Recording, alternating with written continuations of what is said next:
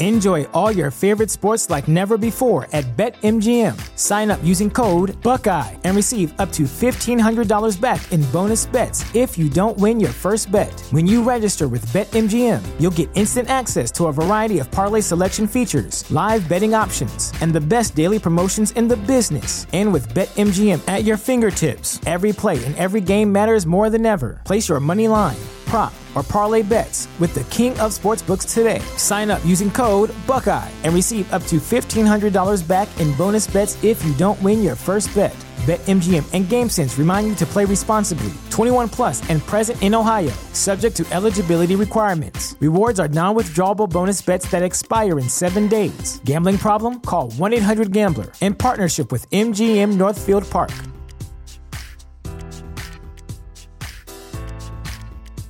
Loki and Mobius are on the trail of the rogue variant. They just need to find the right apocalypse first.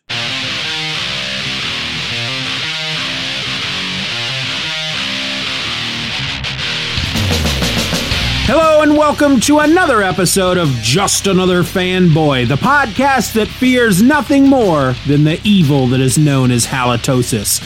I'm your host. Most people call me Steven, but hey, just for today, I'm going to let you call me Francine. So yeah, yesterday saw the release of episode 2 of Loki, and no surprises here, folks. I want to talk about it. But first, did you know that I've wrapped up season 1 of Event or Else? That's right. Go to youtube.eventorelse.com and you can watch all 12 episodes of season 1, where I go through each and every issue of Marvel Super Heroes Secret Wars. And hey, if you're not into the whole video thing, that ain't no problem. I have an audio version as well that you can get on Apple Podcasts or Google Podcasts or Spotify, Stitcher. Heck, you can even get it on Amazon Music and Audible. So yeah, get on out there and get that season binged already. What are you waiting for? Except, of course, for this episode to be over. All right, I'll get on with it so you can get out there and be one with Event or Else. Loki episode 2 is entitled The Variant. It was written by Alyssa Karasik, directed by Kate Heron, and Wikipedia describes it thusly. Loki joins a TVA mission following an ambush by the fugitive variant of Loki in 1985 in Oshkosh, Wisconsin. He wants assurance that the TVA will let him meet the Timekeepers instead of disintegrating him, but Agent Mobius figures out that he's stalling. Back at the TVA headquarters, Mobius convinces Renslayer to give Loki another chance. After research, Loki proposes that the variant is hiding in space-time near apocalyptic events like Asgard's Ragnarok, where the impending destruction means that their actions cannot change the timeline, thus concealing them from the TVA. Loki and Mobius confirm this possibility by visiting Pompeii in 79 AD.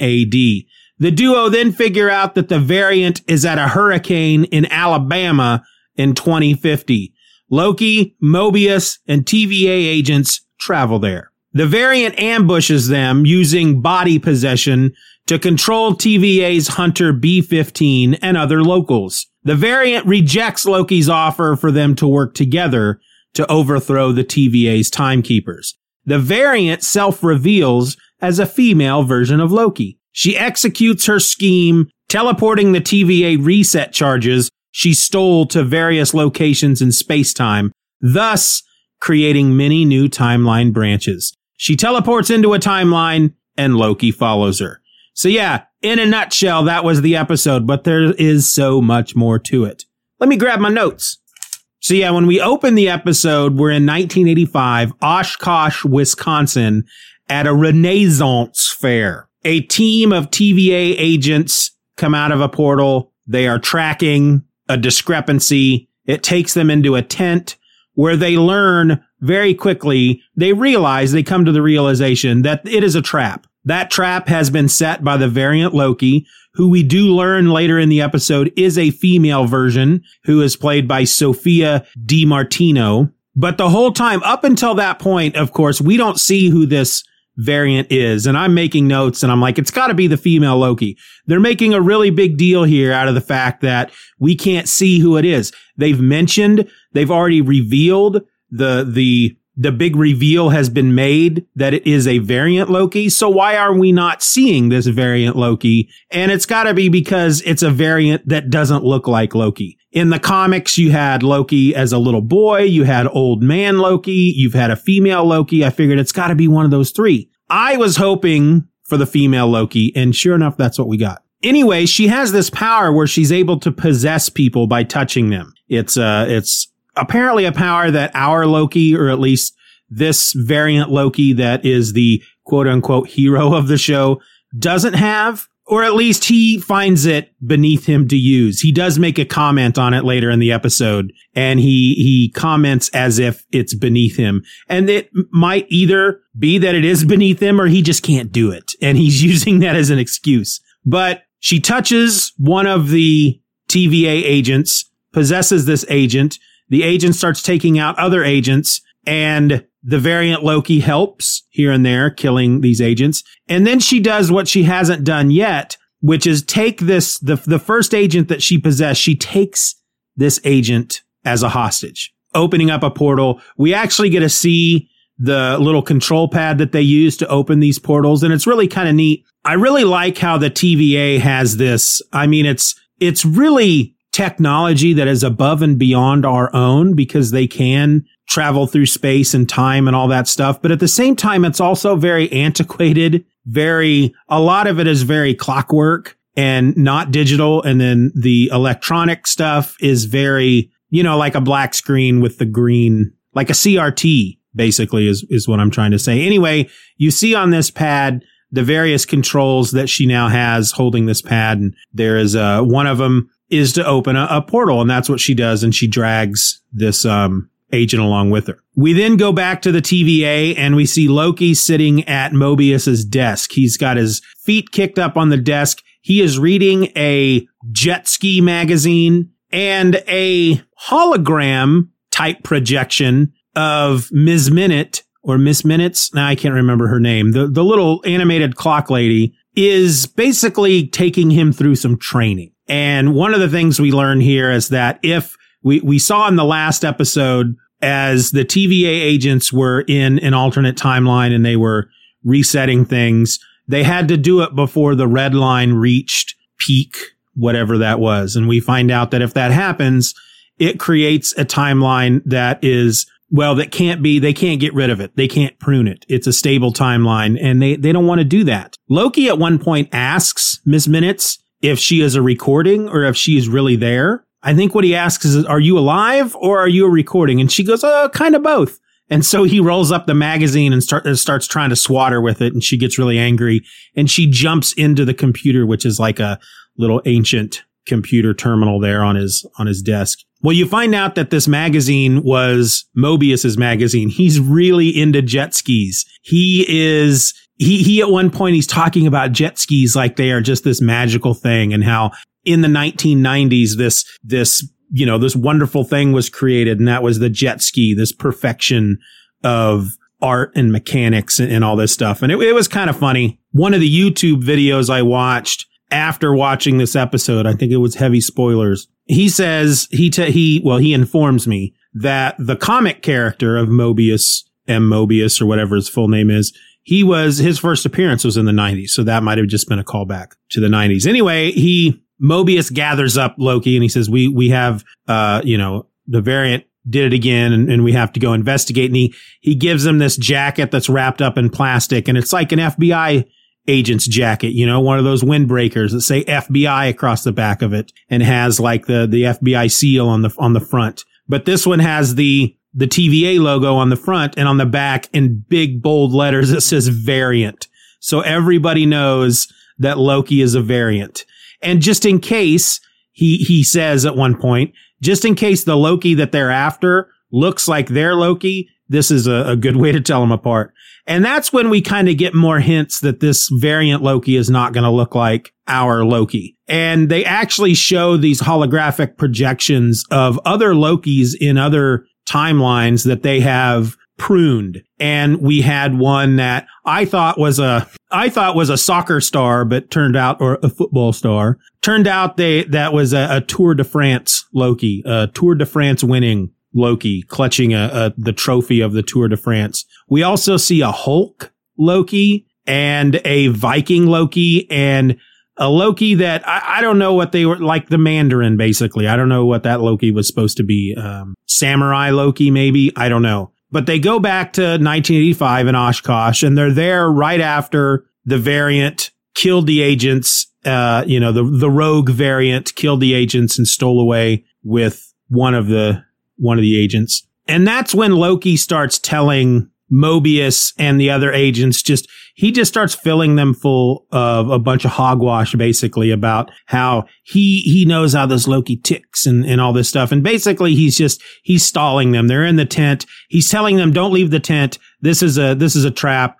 The rogue variant's outside waiting for us. The moment we go outside, they're going to strike and kill us all. And during this, he's trying to get assurances from Mobius, because when Mobius grabs him up and says, come on, we're going on this case, Loki makes mention of, well, once I'm no longer within the TVA headquarters, my magic is going to work, right? Like, well, yeah. And well, what's going to stop me from running away? And he says, well, the possibility of meeting the Timekeepers. And Loki really likes this idea. I mean, Mobius tells him, well, first of all, you know we're going to catch you again because we've caught you before. Secondly, if you do well, you might get the opportunity to meet the Timekeepers. And Loki, like I said, he's really hip on he really wants to meet the Timekeepers. And during this moment in the tent when he's trying to stall them, he tells Mobius that he, just based on what he's seeing here, he can help them. He knows who the variant is. He knows who the rogue variant is. He can help them catch this rogue variant, but he needs assurances first. He needs to know that the moment they catch this rogue variant, they're not going to just disintegrate him out of existence. He wants to stay around and maybe work for the TVA. He even says at one point that, you know, he wants to stay and work to maintain the sacred timeline. And you can tell it's all a bunch of BS. You can just tell. There's this whole thing with Loki throughout this entire episode that I don't quite trust. And it's almost like he's trying too hard to make the others not believe him. You know, he's trying to be Loki too much. And I think it's all an act because he almost comes across as bumbling and obvious. And I think it's all an act. He mentions at one point to Mobius that he's 10 steps ahead of everybody. But again, he says it in a way that he's just posturing, and Mobius even kind of counters him with something else. And I think it's actually true. I think Loki is 10 steps in front of everybody. He's playing this role of this guy, this evil schemer that they can't trust. He's playing it over the top, so they don't catch on to what he's actually doing. That's what I think is going on with Loki in this episode. So anyway, of course, they don't catch the rogue variant there in Wisconsin. They go back to the TVA, and Renslayer wants to do away with this, with Loki, with our Loki. She didn't think he's helping at all, and Mobius is really going to bat for him. And then there's this moment, he's in the office of Renslayer, who seems to be in charge of everything, who seems to be maybe one rung below the Timekeepers. And Mobius actually mentions during their meeting that he's never met the Timekeepers, and I find that really quite odd and very suspicious. I don't think that the Timekeepers are not real, but I think maybe that they that they're no longer alive. Or maybe, I don't know, my theory at this point is that Kang is the big bad. Kang is our Mephisto. Basically, you know, everybody thought Mephisto was the big bad in WandaVision. I'm thinking that Kang is the big bad here in Loki. However, I don't think we're going to see him in this show at all. I think Renslayer I think Kang is working through Renslayer. So Renslayer, in the end, she's going to be the big bad. She's going to be, it's going to be Renslayer all along is what we're going to find out. But I think that whatever she's doing, whatever scheme she has, whatever reason she has behind, whatever it is she's doing, because I don't know what it is at this point. I find her highly suspicious, and I feel like the Timekeepers at this point don't even exist anymore. Because I find it very odd that Mobius has never met them. Anyway, Renslayer agrees to keep using Loki, and so Mobius puts him to work. He wants him to start going over all the case files and, you know, reading all the reports just to come up with a theory and ideas of ways to catch the rogue variant. And he takes him to basically this library. And while he's there, he goes up to the librarian and he asks to have, to look at all the files, about the timekeepers and how the TVA was created. And she says, that's classified. And he goes, okay, well, let me look at all the files about the beginning of time. And she goes, those are classified. And he goes, about the end of time? And she goes, those are classified. He goes, well, what can I look at? And she provides him with all the files on him. And so he starts looking through them, and he comes across the file that deals with Ragnarok, which is not in his future because he's no longer the Loki that was in the MCU. You know, he's a variant of the Loki that's in the MCU. But in that Loki's future, there is the whole Ragnarok that we see in Thor Ragnarok. And it does affect Loki a bit. He gets teary-eyed, but then it also gets his gears working, and he comes up with an idea, and he goes to Mobius and basically explains to him, because as he's looking through the file of Ragnarok, it's an apocalyptic event. And one thing stands out to him, and it's basically the phrase that no variant evidence is detected. Something like that. There's no evidence of any variant, presence or manipulation or anything out of the ordinary. So he goes to Mobius and interrupts his lunch, and he tells him his theory, which is basically that the rogue variant is hiding in an apocalyptic event, looping herself, because I'm going to use that pronoun because we know it's a woman at this point. I mean, we don't know it at this point in the show, but if we've seen the entire episode, we know it's a woman. Anyway, she is hiding within an apocalyptic event, jumping out before the apocalyptic event happens, and just basically hiding there during the days leading up to that. Because his theory is, because an apocalyptic event is going to wipe out everybody, whether it's on an island or a city or the entire world, whatever you do in the days leading up to that apocalyptic event, if it's not something that's supposed to happen, you can still do it. And it's not going to be recorded as a variant event because everybody gets wiped out anyway. And so he convinces Mobius to take him to an apocalyptic event. And so they go to 79 AD, Pompeii, where the volcano erupts and kills everybody on the island of Pompeii. And Loki he lets a bunch of goats out of a cart, and he's speaking, Italian to everybody and letting them know that they're all going to die, that the volcano is going to explode and all this stuff. And the whole time, Mobius is watching his pad to see if there's any evidence of variant activity. And nothing. There's nothing, because the volcano explodes, kills everybody in Pompeii. No one's around to remember that Loki was there.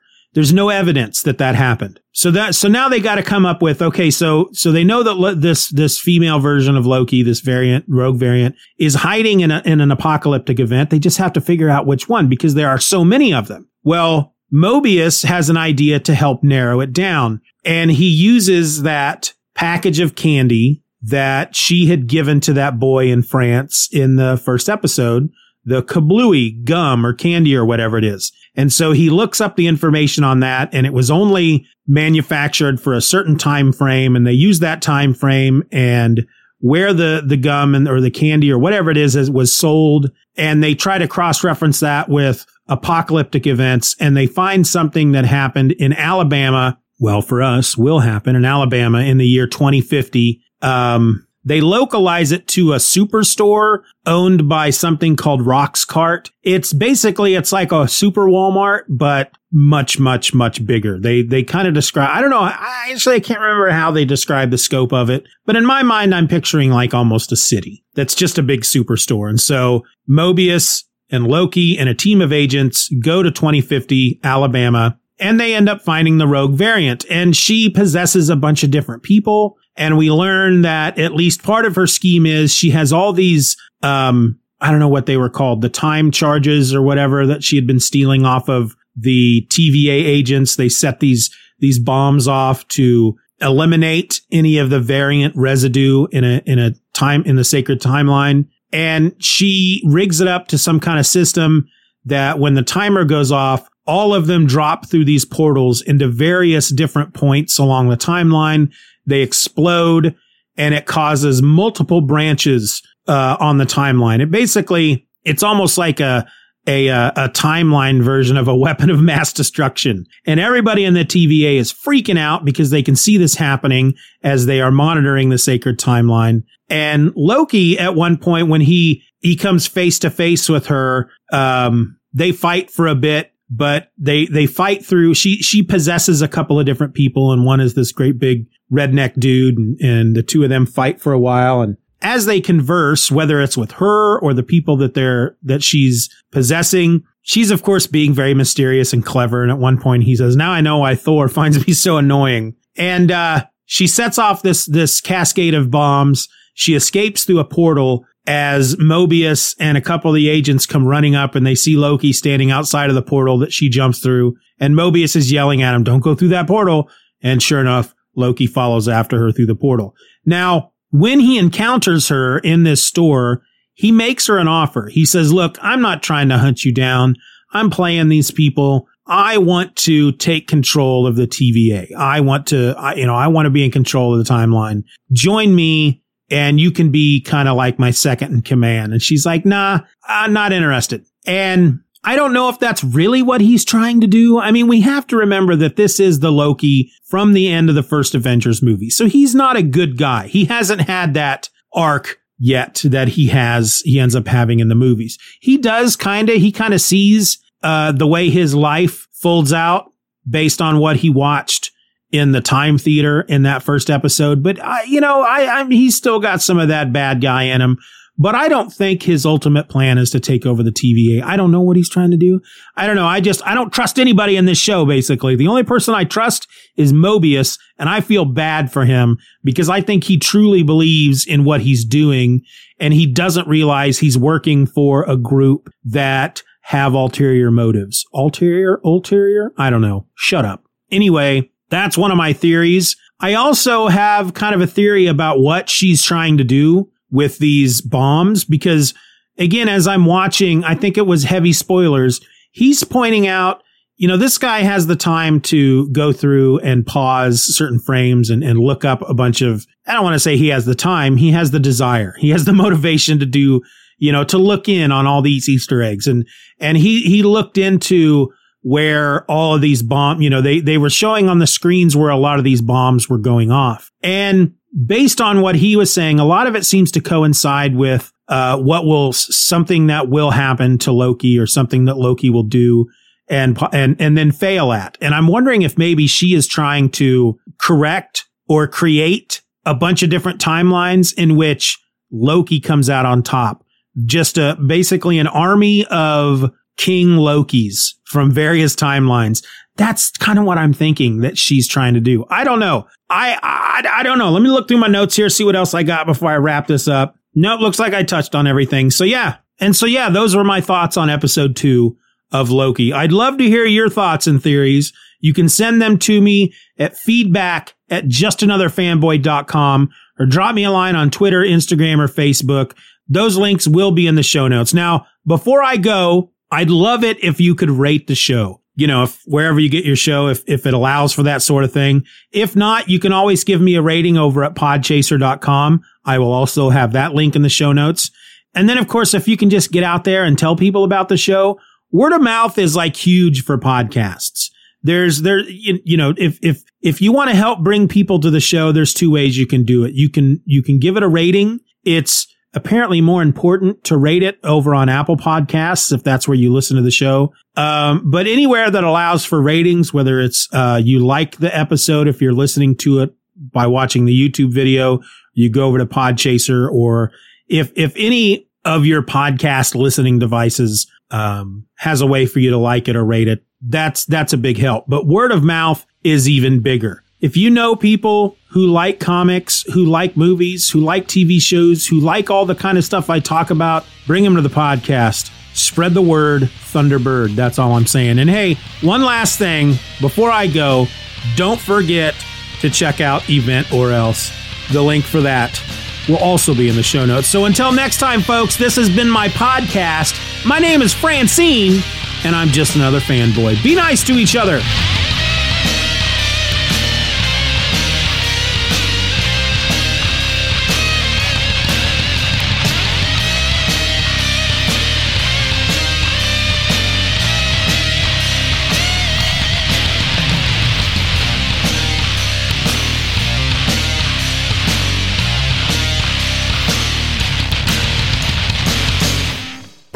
Bye, Daddy. Bye-bye, Daddy. Good job.